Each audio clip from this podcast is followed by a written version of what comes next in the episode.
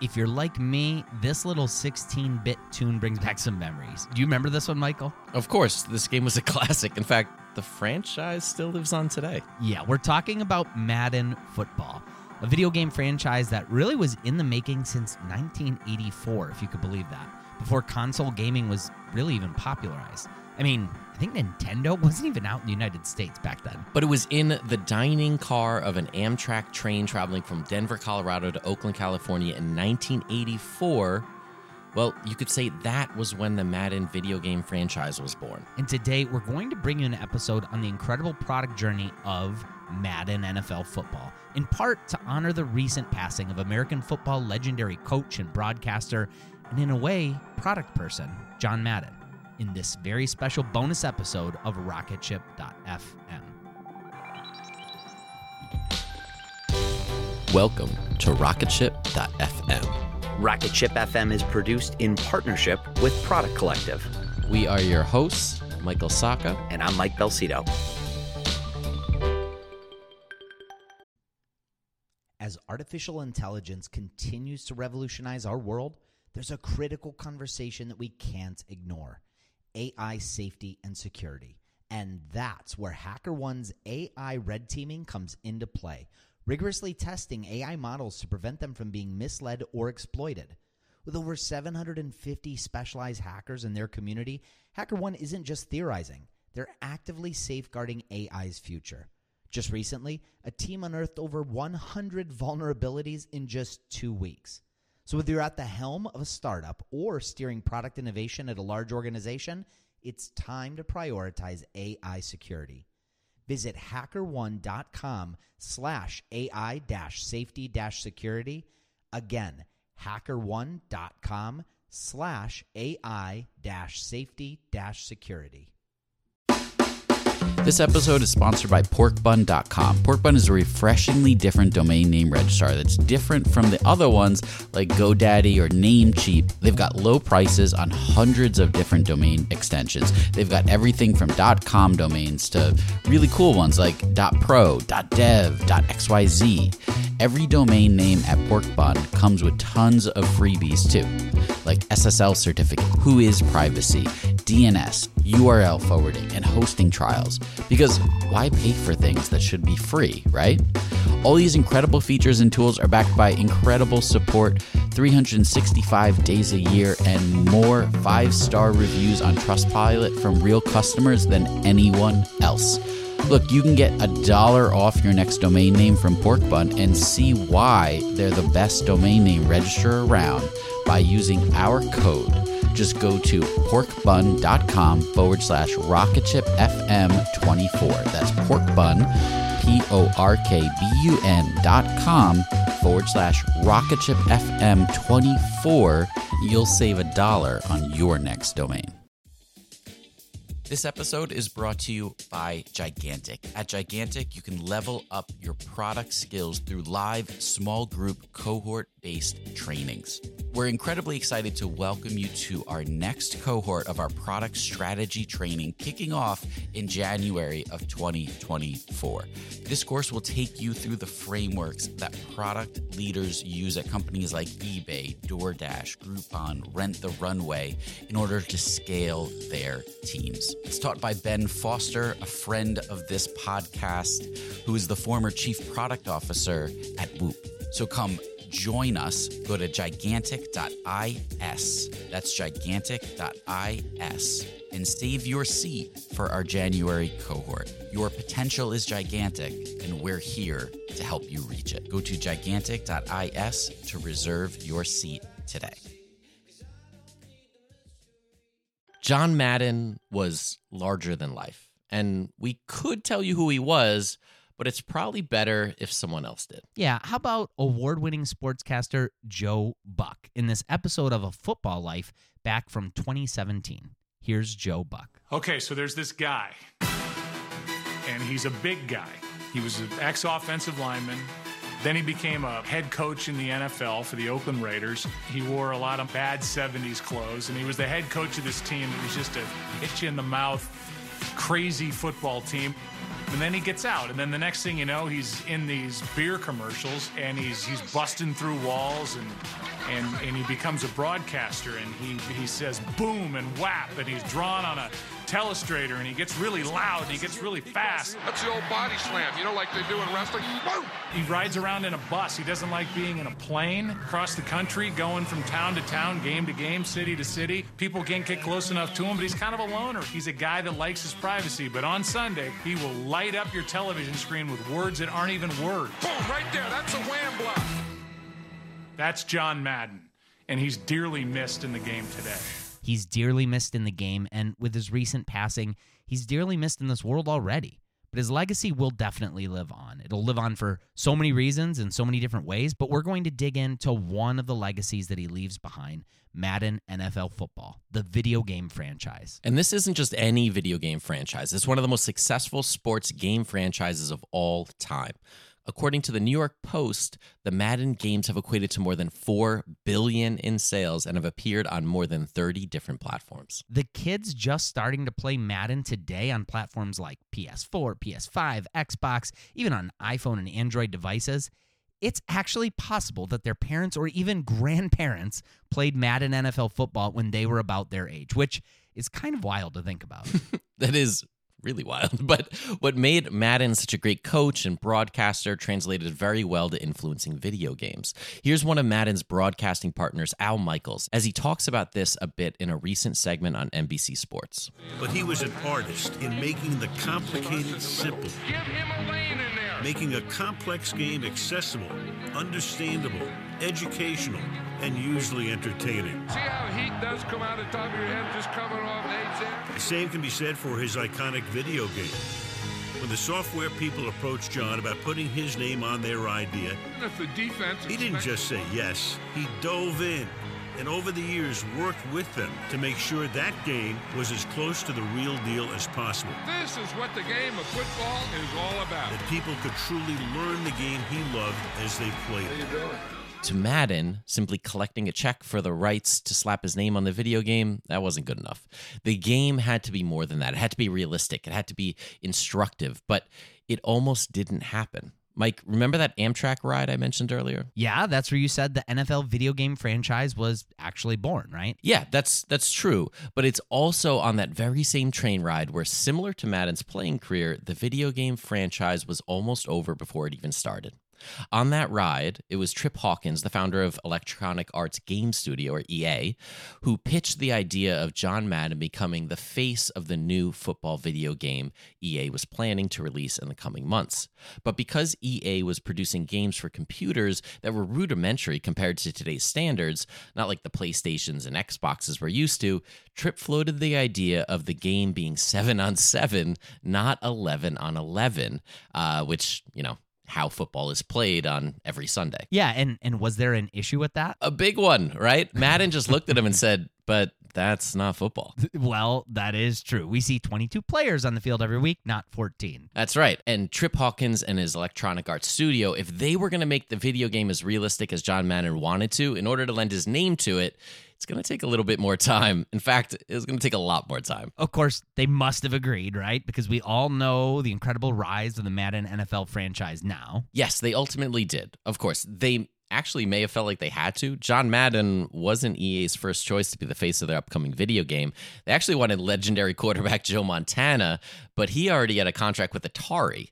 Then they approached Cal football coach Joe Kapp, but Kapp wanted perpetual royalties, and the, he actually turned EA down. So, wait a minute. We might have been talking today about the Kapp NFL video game franchise. Maybe so, right? But of course, history didn't play out that way. And in 1988, they released the very first Madden NFL game for the Apple II computer, actually.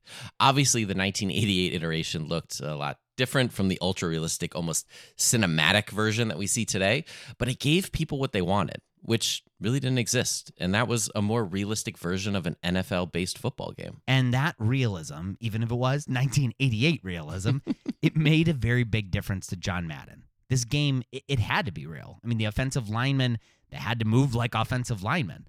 talking about this aspect of the game is NFL writer Ken Belson on this NBC News segment. It's interesting looking back how there are just these distinctive chapters to his career. There was the coaching era, then the broadcasting era, but there's a generation of fans who really know him mostly, perhaps totally, as the face of the iconic NFL video game franchise, John Madden Football. What do you make of how someone as old school as Madden became this sort of video game entrepreneur? Well, he was an entrepreneur at heart, and I think what makes the game great and and Con- contribution to it was he was a stickler for details. He could have had uh, a video game sort of become uh, just off the shelf, but every single year he wanted to improve the game, and he would bring software developers from EA to his home in California and literally go over how to improve the game. Now, he didn't understand the software necessarily, but he would try and get them to make the game more realistic. So, for instance, um, the offensive line, well, they don't score any points in these video games, but he wanted them to move just like offensive linemen do in real games. It didn't necessarily um, enhance the game other than aesthetics and make it more realistic. And he, software engineers who didn't necessarily know football had to translate his vision for the game into uh, X's and O's, and that that really was uh, the hallmark of it. It's precision and it's realism. It's precision, it's realism, and it's all because John Madden was a product person. Think about it. As product people, John Madden did exactly what we do. He communicated what was important to the team of developers. He articulated the why. Those offensive linemen, they needed to move like offensive linemen because they were offensive linemen. I mean, that's how football worked. So that's how this football video game needed to work. Did he know how they'd be able to develop that? No, no, of course not. And let's face it, oftentimes we don't necessarily know how the development team is going to develop what they're going to develop in any product. No, I mean, hey, hopefully we can all speak the same language, but but even still, even not being able to talk deep tech with the team, it was important to John Madden that he communicated these small details so at least they could understand the intricacies of football and they could get the game right. And many people actually point to that realism as a big differentiator that helped the game stand out even today. More on the evolution of the Madden NFL franchise after a short break. Before the break, we learned about legendary football coach and broadcaster John Madden, how he not only lent his name to one of the most prolific sports video game franchises ever, but how he actually became a bit of a product person in the process, sharing his knowledge and insights with the developers of the Electronic Arts Studios, the company that most gamers associate with EA Sports. It's in the game. That classic catchphrase. Anyway, Madden was a stickler for realism, which was pretty hard in the inaugural 1988 Apple II version of the game. But even still, things like the number of players on the field, the playbook that players got to choose from, all of that really mattered to him. And then just two years later, in 1990, big improvements were made, this time as a console game, specifically for the Sega Genesis. Here's a segment from G4. In 1990, Madden releases his first console game for the Sega Genesis.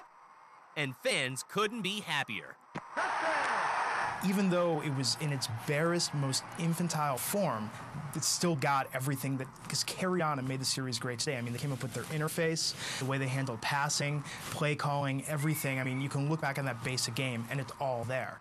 Over the course of the next decade or so, the Madden franchise improved by leaps and bounds. The gameplay became more realistic. There were even more features for players. But there was also more competition. It's not as if EA Sports had an exclusive NFL license for the video game market.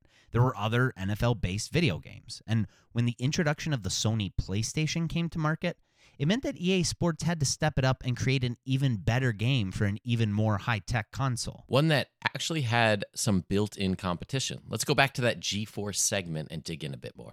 In 1995, Sony Computer Entertainment introduces the PlayStation, a brand new console. Eager to capitalize on this new hardware, EA goes to work. The developer, Visual Concepts, is hired to create the game, but the design team at EA is unhappy. Group out in California was working on it, not Tiburon, and it went on forever. Meanwhile, Sony begins work on their own football game, NFL Game Day. And here's Kelly Flock, former CEO of Sony Entertainment, in that same segment. EA Sports was very vulnerable in a new platform because they hadn't made the commitment to PlayStation that we had. For us, it was PlayStation must win or we're all out of, out of work. It was, it was very simple. And uh, for EA, a lot of people believed Sega Saturn was more likely to be a successful platform. Well, they were wrong. Game Day gives Madden a run for its money. It offers a new look with new technology. That's exactly what gamers are looking for. Our first game day was a sprite-based, really 3D environments with, with, with overlaid sprite characters, as was Madden. So we had the market to ourselves that first year, and that really allowed us to establish a sports brand for us. You had to stay with, you know, stay with the technology curve. Game day surpassed them, especially in the, the 3D stuff. Madden got caught with an old engine, tried to catch up, and missed the boat. Madden 96 doesn't ship, and EA loses millions of dollars in development money. But they learn a valuable lesson. Game day made them go back to the drawing board, look at the technology. They had probably gotten a little lazy reusing the same engine. But that's the transition going to a new platform. You don't know what to expect. You don't know what you're going to be doing, and we really just didn't know what we were doing at the time. The missing year, that, that was a leap year, I think. That was a, a pretty brutal time for the Madden franchise, and I know some guys lost their uh, jobs over that one. EA comes through the following year and releases Madden 97. They finally get the chance to go head to head with Sony on the PlayStation platform. Took a year to regroup, had Tiburon do the, the code and, and do the game, and the game was, was great. Increased competition, a missed year for the Madden franchise, and now they would go head to head on the PlayStation franchise. That year, Madden took over NFL Game Day and won out. The following year, though, Game Day was the preferred franchise by fans. And over the years, there would be more competition, not just from NFL Game Day, but later Sega introduced a competitive title with NFL 2K.